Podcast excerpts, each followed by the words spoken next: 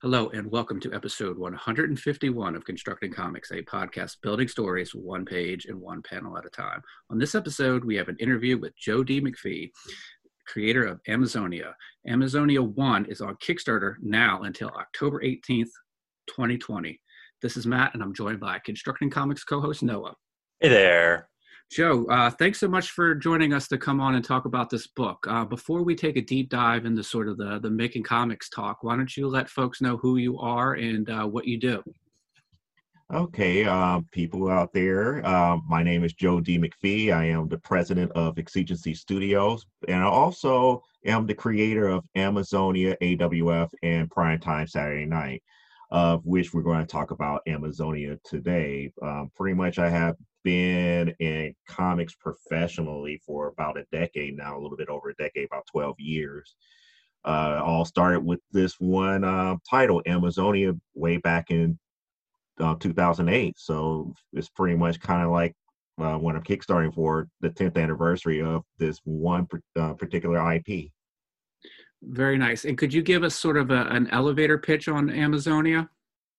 Uh, Amazonia is pretty much about a character by the name of Elisa Masters who is returning back to her hometown after being arrested for murder back in her high school years. And she's just pretty much coming back to try to live a normal life. However, the town that she lives in is now up under the grips of a maniacal business mogul, and she's pretty much trying to unravel the secrets of how the town went downhill at that point.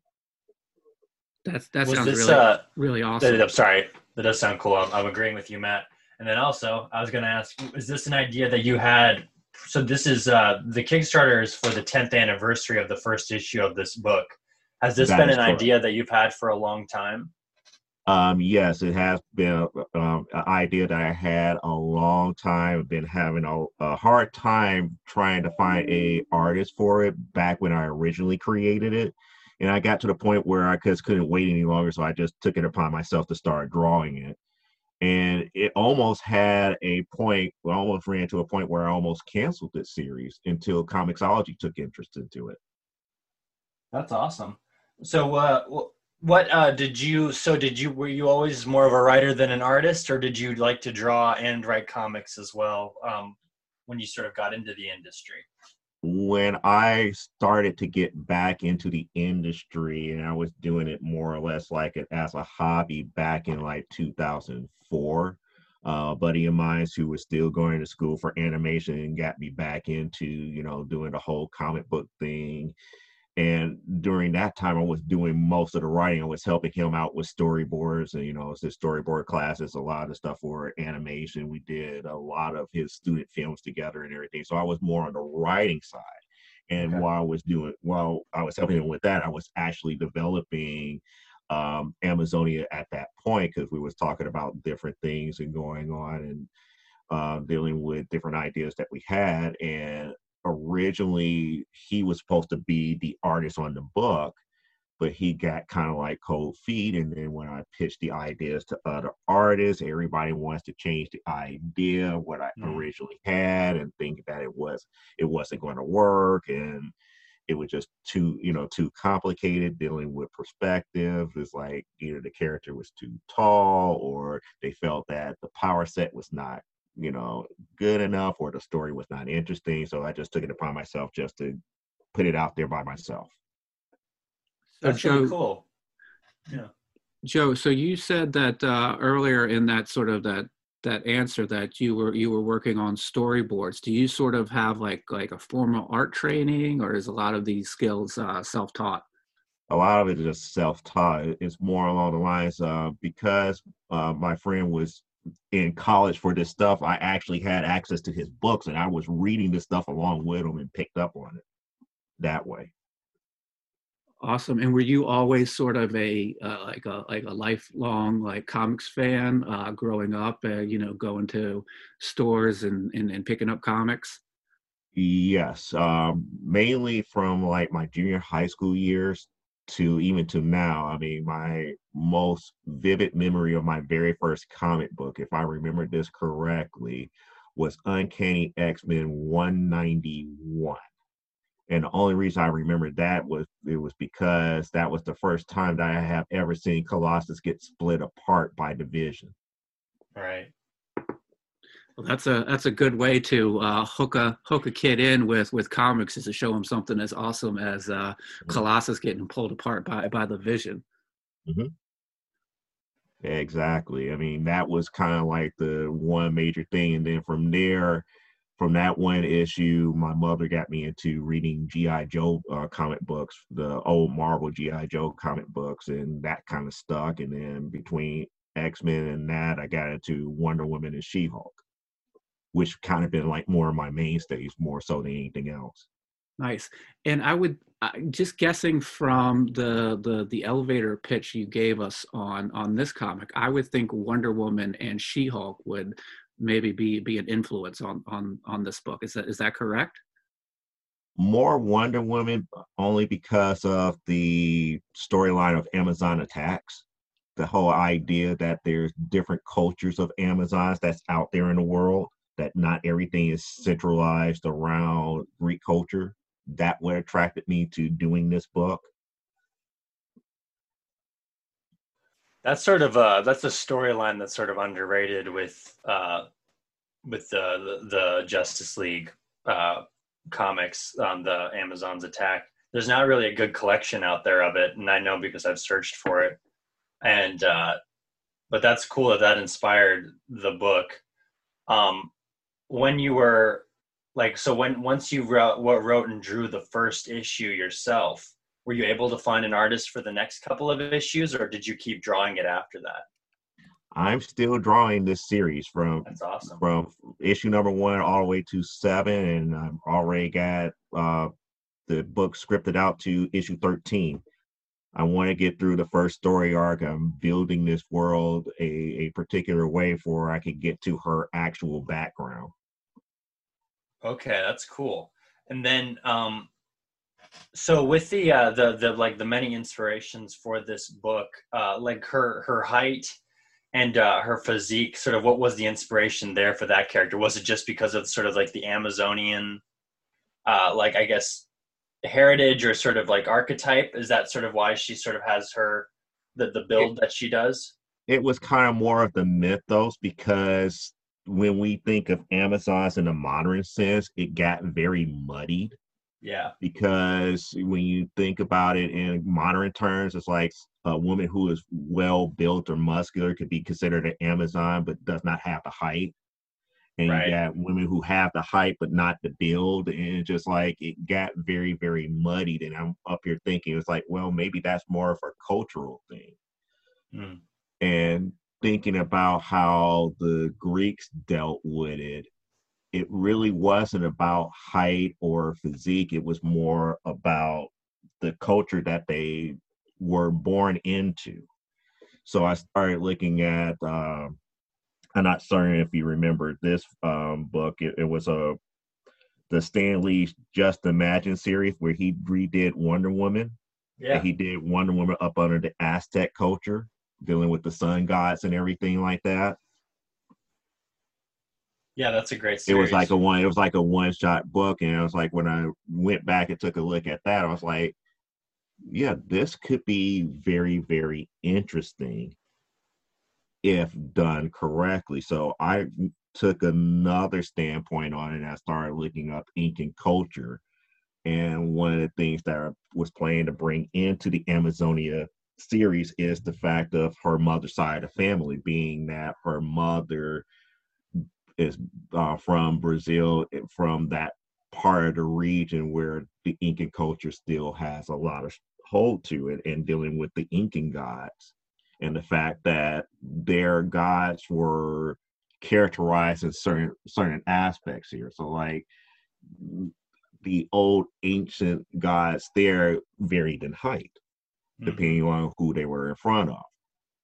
So that was one of the reasons why the height, the height and build was so important in this series.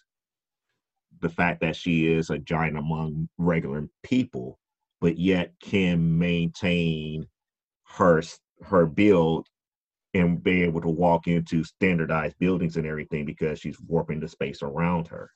You know, one of her powers here is, you know, that's constantly on. It's like she's able to warp the space around her to fit into different buildings and rooms and stuff to that magnitude without causing any destruction or uh, making other people feel uncomfortable. It's like she could stand completely erect in a normal room, but yet the people see her at the same size that, that she really is. That's really cool. That was something that sort of struck me when I was looking at the artwork was her height. I always sort of like to see tall people represented in books, I guess is another way, you know, mm-hmm. especially mm-hmm. when there's sort of that idea that, you know, if you're if you're tall, you're sort of monstrous and there's nothing cool about you. So I'm kind of liking to see when media sort of gives people who are more, you know, more vertical, you know, that kind of thing and uh and more tall uh some spotlight um, I have sisters that are all like over six feet tall, and it, it's important for them to see be represented in things. And that, and the fact that most artists don't want to keep height into the proper perspective. Yeah, you notice that, and that's one of the key things that I always emphasize, and that's one of the reasons why I haven't really found the artist to take over that aspect of it because that is a requirement. Yeah, that's so cool that you stuck to your vision of the character that way. And then also you get to do some cool visuals with the character as well. Like there's one on the kickstarter or maybe it's on your website of her just towering over uh, a, a, character and it's a great image. Mm-hmm. so i know you mentioned uh, like she-hulk uh, you know enjoying she-hulk stories in the past but did you look at like other like larger characters like maybe like a big barda like to sort of try to figure out um, how you wanted her to, to be sized? Yes and no. Barda, Big Barda history is more what I drew from, or at least the female Furies. Mm-hmm. And if you have ever read that recent series, it's a good pickup. It explained it explained a lot about uh, Granny Goodness's uh, mentality. I never thought that Granny Goodness would have went through what she went through. Mm and the fact that she created the Furies for one particular thing. That's interesting. I'll have to pick that up. That's really cool. And so yeah, the the setting of the like sort of the plot of the book, where did that come from? Having her arrive after being convicted for uh, a murder that she didn't commit. Ironically enough, Amazonia was really supposed to have been a spin-off book to another series that I created called Last Line of Defense. Okay.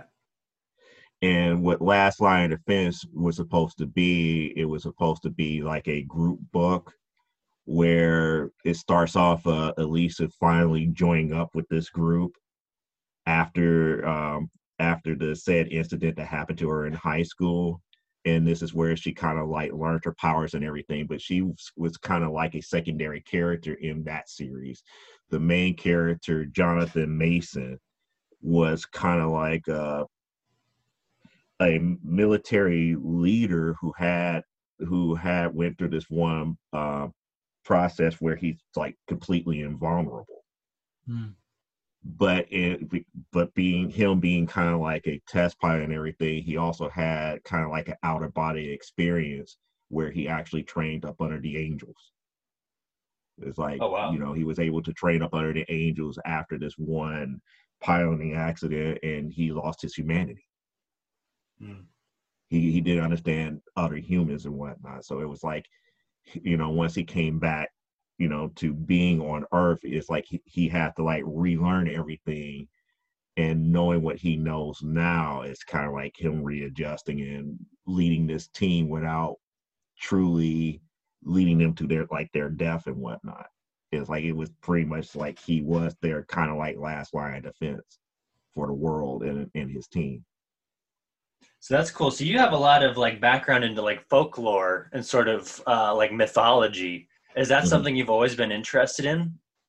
Mm, to be quite honest, not really, but it's the folklore and the mythology that makes good modern stories because without it, you lose that lore. You lose what the lore actually represents. You lose the morality that it teaches. That's really cool. And so, like, uh, so do you sort of, when you're doing a book like this, do you go in with an idea for a, a, plot line and then try to find maybe a myth or a story that aligns with that plot and try to sort of incorporate the messages and ideas from that myth into the story? No, I actually don't do it that way. What I just pretty much do is just I just talk about pretty much life. It's like how would a person deal with this situation and write it based upon that and let the reader come to their own conclusion as far as what you know moral lesson that they're supposed to learn from. That's cool. So, Joe, uh, Noah and I are big sort of process junkies, sort of like talking about making comics, and you're listed as the the writer and the artist. Are you um, handling like all of the art chores, like uh, coloring it, lettering it, and that kind of stuff? Well, I handle the penciling, inking, and lettering.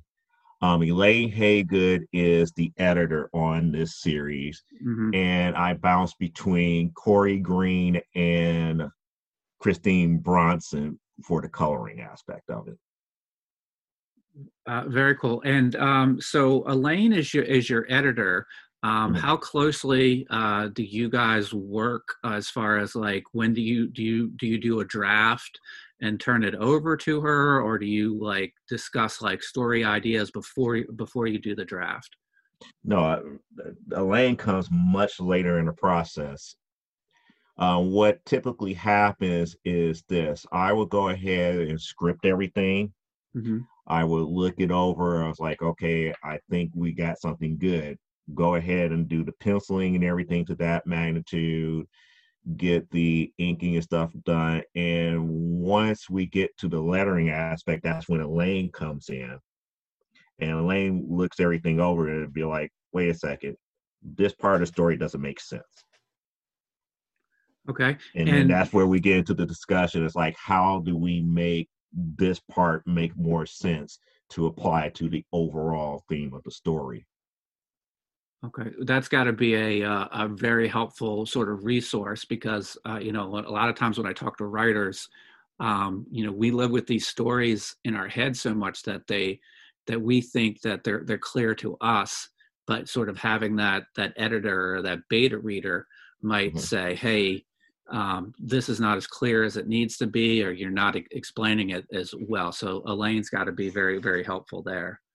Yes, because a, a, lot of times it's more about people's reaction. And a lot of times we're thinking that we're capturing the right reaction that people would typically have in certain situations, and we don't. It, it, it wouldn't make sense. And, and she would catch those things and she would say, well, let's rework the dialogue. You might want to go this route, or this character might want to say it this way as opposed to the way that you're thinking. And and we will go hours talking about just the process of how dialogue would go about or why a scene would work out a certain way. And sometimes it may cause me to go back and repencil something. It may cause me to go back and rewrite a whole page uh, of dialogue, but it works out in the long run. And are you doing those pencils digitally? Are you drawing those like uh, on a on a on a like a 11 by 17 board? How how are you doing your pencils? I'm I'm still on 11 by 17 board, even though I could do it digitally. I prefer not to. I'm not comfortable with um, digital penciling. But I'm more comfortable with digital inking for some mm-hmm. reason. And being the the the penciler um, and the you know handling a lot of the art chores, are you sort of working full script or are you working Marvel method where you sort of know where you want the page to go and and at the pencils you sort of you know working everything out? No i'm full script. I i will sit in front of a microsoft word application and detail panel by panel what i want for each panel. And do you think that allows you to sort of uh, sort of switch mindsets where like when you're sitting in front of that uh, you know that word document you sort of you got your you got your writer hat on but mm-hmm. then when you you know close that file down and you either you know you print it off and you sit down at the at the board to, to draw you're able to um, since you've worked full script and you've planned everything out, um, you're able to sort of flip the switch that, you know, now I'm in art mode and I'm not really questioning the, the, the story. I've already worked all of that out. Is, is, is that how it works for you? after I print it out and everything and sit down at the drawing table, I'll look at that script. I'll look at the page and I'll, and I'll look at how the page is going and how the page is flowing. And I will actually make changes to the script at the drawing table as far as what is actually physically on the page at the drawing table based upon does this make sense drawing wise. So in each phase of the process, you do have the means to edit as you go along. So you're not married to one particular thing. So whatever I write up in a script is not, you know, stamped and made, you know, put in stone where it can't be changed. So um how do you so on the so when you uh draw, do you do like digital pencils and then print it out on like blue line onto paper and then ink over that or do you uh how do you how does your art It's, process it's, I do it. The, I do it the other way around. I actually Okay. do physical pencil on Bristol board, scan it, and then digitally ink. Oh, that's awesome. What do you use to digitally ink? Um, I actually use uh, uh, what is the Clip Paint Studio, Oh, sweet. the Nice. old Manga Studio, the old Manga Studio software suite. They did what Clip Studio Paint, I believe, is what it's called now. Yeah, I just got that myself. I'm trying to figure out how to use it. Um, I need to get a good tablet for it. Do you use like a Wacom or do you use a? Well, I just take use? uh, before I used to have uh, a Viz tablet, 12 inch tablet, which is no longer supported by Windows 10. So I just moved over to a Huion Kamvas 12, Kamvas Pro 12. That's awesome. Do you recommend it? Well, so far from what I've been do- using it, I'm up here like I'm happy with it. I can't complain. I mean, changing tablets is like a hard thing to do, especially if you if you're so used to Wacom or so used to one type of tablet and you move over to a different brand. It does take some getting used to, but I kind of like the Kamvas, my Kamvas 12 Pro. I know other people have been going for like the X Pen, and I was like, I was in between the two. Yeah, I went with the Huion. That's awesome. So that that tablet then that's just sort of um that doesn't have a screen on it, does it? Or is that No, this one this one has the screen. So it, does it- have a this is the one that has the built-in monitor in, into it. Yes. okay, that's awesome. Man, I'll have to look up that brand. I've never heard of it before.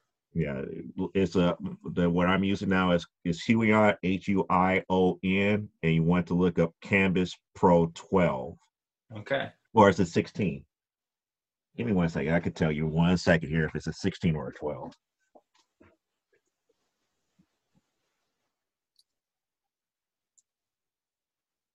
So I In think well, suspense. yeah. Well, while he's looking for it, um, Noah, you you 16.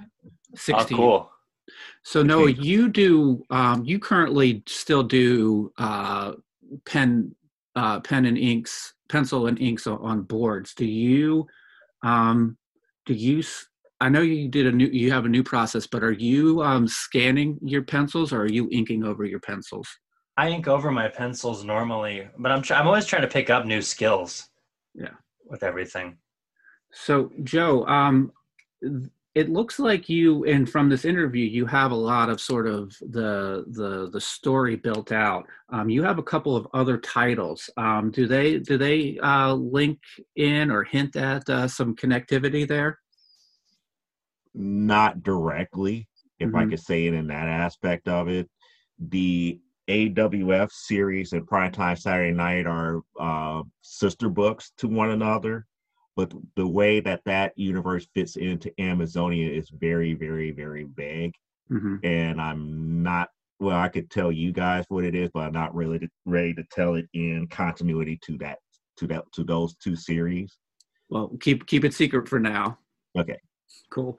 Um, so I, I know that there's, um, you know, I've had we've had a couple of folks who um, have written some some wrestling books um, on the podcast. What are some of the the parallels you see in like sort of uh, superhero comics to to to pro wrestling? Like, uh, you know, there's you know there's there's good guys, there's bad guys, there's drama, suspense. Like, what what do you see there? in a way it's just the way that you take it like in like for example in my in my two books here fact of the matter that the wrestlers don't know that they truly have superpowers is, is the key thing So to them, what they do in the ring, the fact that they're tossing people 30 and 40 feet up in the air, that they're able to do mid-air counters of grapples in air, it's like it, it's almost getting back to the point of have of having like ultimate muscle, but not really in the same aspect.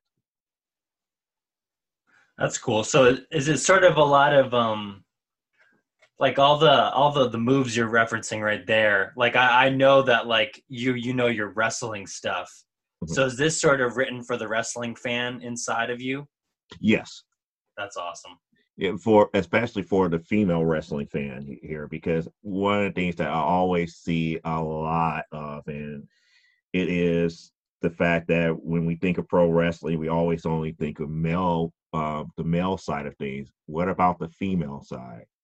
And also i'm get also get tired of well the prototypical female wrestler is somewhere somewhere between 411 and, and 511 it's like wait a second that will rule out people like mad maxine and uh, I can't even think of her name here. The one that used to be around Val Venis. It's like all the taller wrestlers that was over six feet. So that was mm-hmm. kind of like the one thing that kind of drew uh, drew the first artist that I had for the AWF book because all the wrestlers that I had was all different body types, different heights, you know, different shapes and everything. So you know, with uh, AWF, I was like the tallest wrestler that I have on uh, on the roster as of right now is seven two. Wow. And I believe the shortest one is like five two. That's awesome. That's really so, great. So turning our attention back to, to Amazonia, the book that's on Kickstarter right now, um, mm-hmm. this was something that you you've had since uh, since about uh, 2008, right? And this is right. 2008 was when I published the very first issue of Amazonia. And so now you're going to to kickstarter with with one. Do you uh do you have plans? Are you are you guys hoping to maybe sort of uh, you know do do another issue on kickstarter and you're thinking like every quarter every six months? Do have you thought that out yet? I'm my thought was at least every six months to a year we mm-hmm. we we go back and we we add an extra issue so as i'm still creating on the front end so like it's like for example i'm actually drawing issue number seven right now since we're relaunching the series, we're starting at issue number one. So that gives me enough time to do like issue number seven and redo issue number two for a remastered version. So I'm planning to redraw that whole issue out again. Oh, wow. From top to bottom. Story's going to be the same, but it's going to be um, new, um, new, um, new pages, new graphics, and everything for it. So it, it's going to look completely different. And on that Kickstarter, you're still going to have the opportunity to have the original because I believe where my plans was originally for issue number two is that we're doing the remastered version, but I'm also going to have the original version still available, and this will be like the last time that you will be able to get that original version of issue number two. So you had mentioned at the beginning of the the interview that you've sort of been at this for for about 10 years. Um, you know, 2020 has sort of seen the, uh, you know, a lot of cons being postponed until hopefully next year. Were you taking this book to to shows uh, before the the outbreak of the coronavirus? Yes, and and uh, hopefully it was clearly documented in the in the Kickstarter. Yes, we've been taking this series everywhere with us. And do you uh, see... to be quite honest here, we took um, being that it was my very first New York Comic Con, we took close to what was it, um, 30 copies of each issue of Amazonia, and we sold out of them by Saturday afternoon. Wow! Oh, wow! Congrats. Do you? And see... that was only three. That was only four ish. No, was it four or was it three? Yeah, it was like that was only like the first three or four issues. So that's like 120 issues that were sold. Man, good for you. That's awesome. Mm-hmm. And when you live up in the East Coast area? No, I'm actually uh, Midwest. I'm here in Chicago. Oh, that's great. Yeah, that's even better. Like you don't even have like that. I mean, like that's that's more impressive when it's like new audience and everything. Mhm. That's so awesome. And when you're at your table and you're trying to sort of uh, bring somebody in and excite them about the book, is it? Uh, are you looking for? Because it seems like you can you can pitch this two different ways. Um, you can pitch it as somebody who's in the superhero comics, and and then probably a lot with the with the other titles you can try to bring in somebody who might be more into wrestling. So do you how, how do you try to feel them out to see like hey is this person into wrestling or is this person into sort of like mainstream stream comics? Like how, how do you how do you try to perfect the pitch there? Normally, the second or third question that I ask is typically, "What are you into?" Hmm. I don't I don't make the choice for them. I let I, I let them make their own choice. So I ask them what are they into. If they go move more towards the superhero type stuff, I introduce them more to Amazonia, but still tell them about the other books. Mhm. If they're more into wrestling, that's when I hit them with Prime Time Saturday Night and then the background story with AWF. You know, it's kind of like one of those things where you have to drive the questioning to one or the other and let them choose. It's never about what you want to sell, it's what what they like. is more so important to me than anything else. And if I don't have anything that they like, I try to steer them to something that's similar to their interest.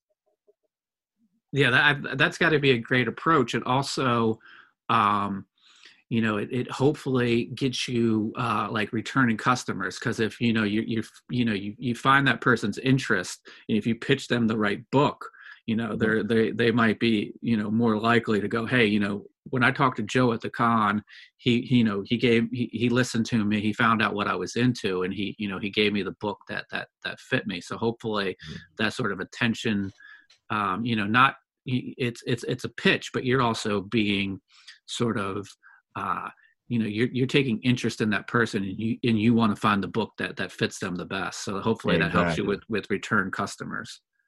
Eh, Well, yes and no. Pretty much, I have made money for other people in doing that, and that's kind of like the bad thing about it. But in the bigger scheme of things, that person does come back and say, "Hey, I remember you. You gave me that, you know, hint about taking, you know, taking up this book. You were you were right. That's right up my alley." But yet, it never came. That flow never comes back to buying my book until maybe like the second or third time. It's like, you know, it's like, hey, you're a good guy. Now I want to buy your book after the third or fourth time you see me. nice. Interesting. But that's did you enjoy the the interaction with people though at conventions? In most cases, yes. What I don't like about conventions are the ones that want to argue with you Hmm. or easily offended because they don't like the mirror approach that I always have with my books. What, you, what would you say that mirror approach is? the mirror approach is pretty much they would come and they would look at either like something that was in the book or one of the advertising images and everything and they would look at it and they would be like i'm offended by it and this that and the other and then we take a good look at them it's like oh you match up to some of the characteristics and that image exposed something about you that you don't like Hmm. like for example with amazonia I had a couple of females come by it's like the body type is so wrong this that and the other you know i'm six three and i'm not built that way you Yeah. just admitted to me that you're upset because you're not built like this a fantasy woman a woman who is who who is imaginary you're real Yeah, to exactly. be able to understand her plight that she goes through, regardless of what body type that you have. You know, those are the types of things that is like, you know, you get offended about an image that you emulate. Um, one of the characters in uh, AWF and Prime Time Saturday Night goes by the name of Juggernaut. She's known to be well endowed. Women who are well endowed will come to the table will be ready to argue. It's like I'm offended by that. And one of my female artists for that series would be like, but yet you are endowed just like her. Why is this a complaint? You know, those are the type of mirror, the mirror, the mirror image problem that I have with a lot of my books. It is it exposed those people to not liking who they are, and you can't really get them to see that you're complaining about yourself and that's not never a good thing. I want to I want you to buy the book where you can build yourself up because now you can see somebody doing something that is amazing with having that that feature or having that that build or characteristic. Nice. So, uh, Joe, I, I I enjoyed talking to you, um, and and the book. All these books sound super interesting. But uh, as we close up here, um, you did the elevator pitch for for this book, but why don't you do uh, an elevator pitch for for all three of your books uh, as we close up?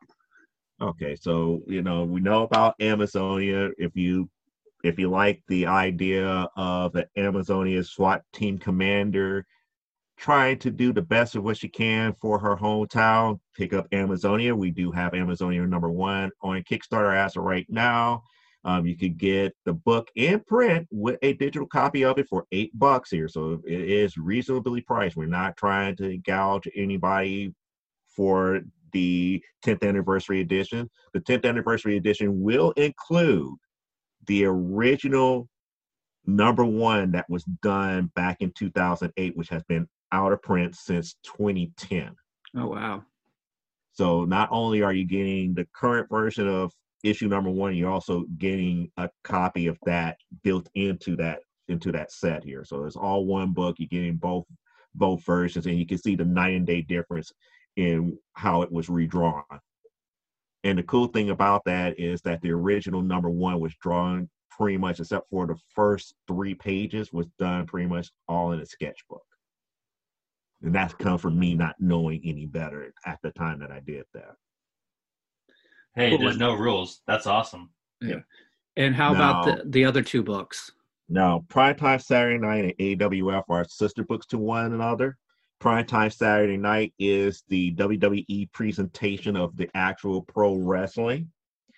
And that book is always going to be anywhere between 50 to 52 pages each issue here.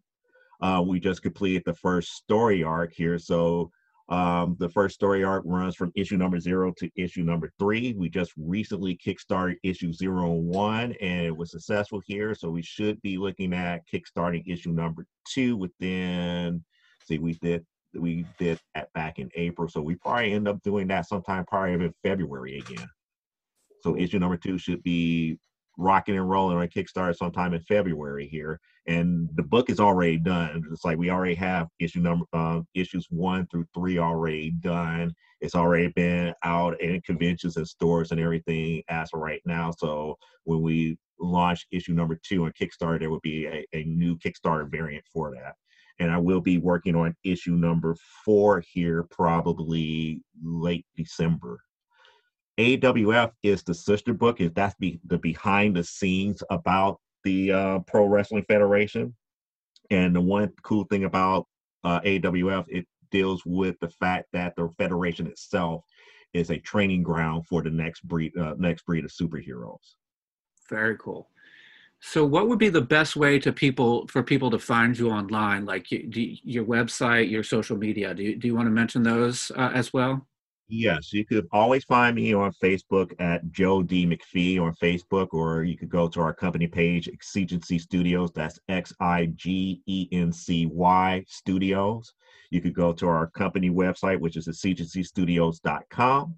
Um, I also on Instagram at Silvbolt. That's S I L V as in Victor B O L T, and that's B as in Baker O L T or you could catch me on Deviant Art. And I rarely post there, but every so often I will post like new concept art and stuff there on Deviant Art. And my name up under Deviant Art is Silverbolt 14. Very cool. So uh, Noah, do you have any any final thoughts or, or, or questions as as we close up? Nope, that was a great interview. Thanks for sharing your stories with us. Not a problem here. I'm always available if you guys want to know more about our stuff. Just hit me up. Awesome. And I just want to remind everybody that the the Kickstarter is is live now and it's going on until October 18th of 2020. So make sure you, you jump over to Kickstarter um, and, and take a look for it. So um, Joe, thanks so much uh, for being on. Um, I, I enjoy talking process, enjoy talking about these books, and I'm pretty excited to see see more stuff from you. Thank you very much, and thank you for having me on. It was a pleasure to be a part of, of this episode here. Cool. So, uh, for everybody listening, if you could give us a rating and review on the podcasting service that you use, we'd really appreciate it. If you want to follow the podcast, we're on Twitter at ConstructComPod. Instagram is Constructing Comics Pod. Facebook and YouTube is Constructing Comics.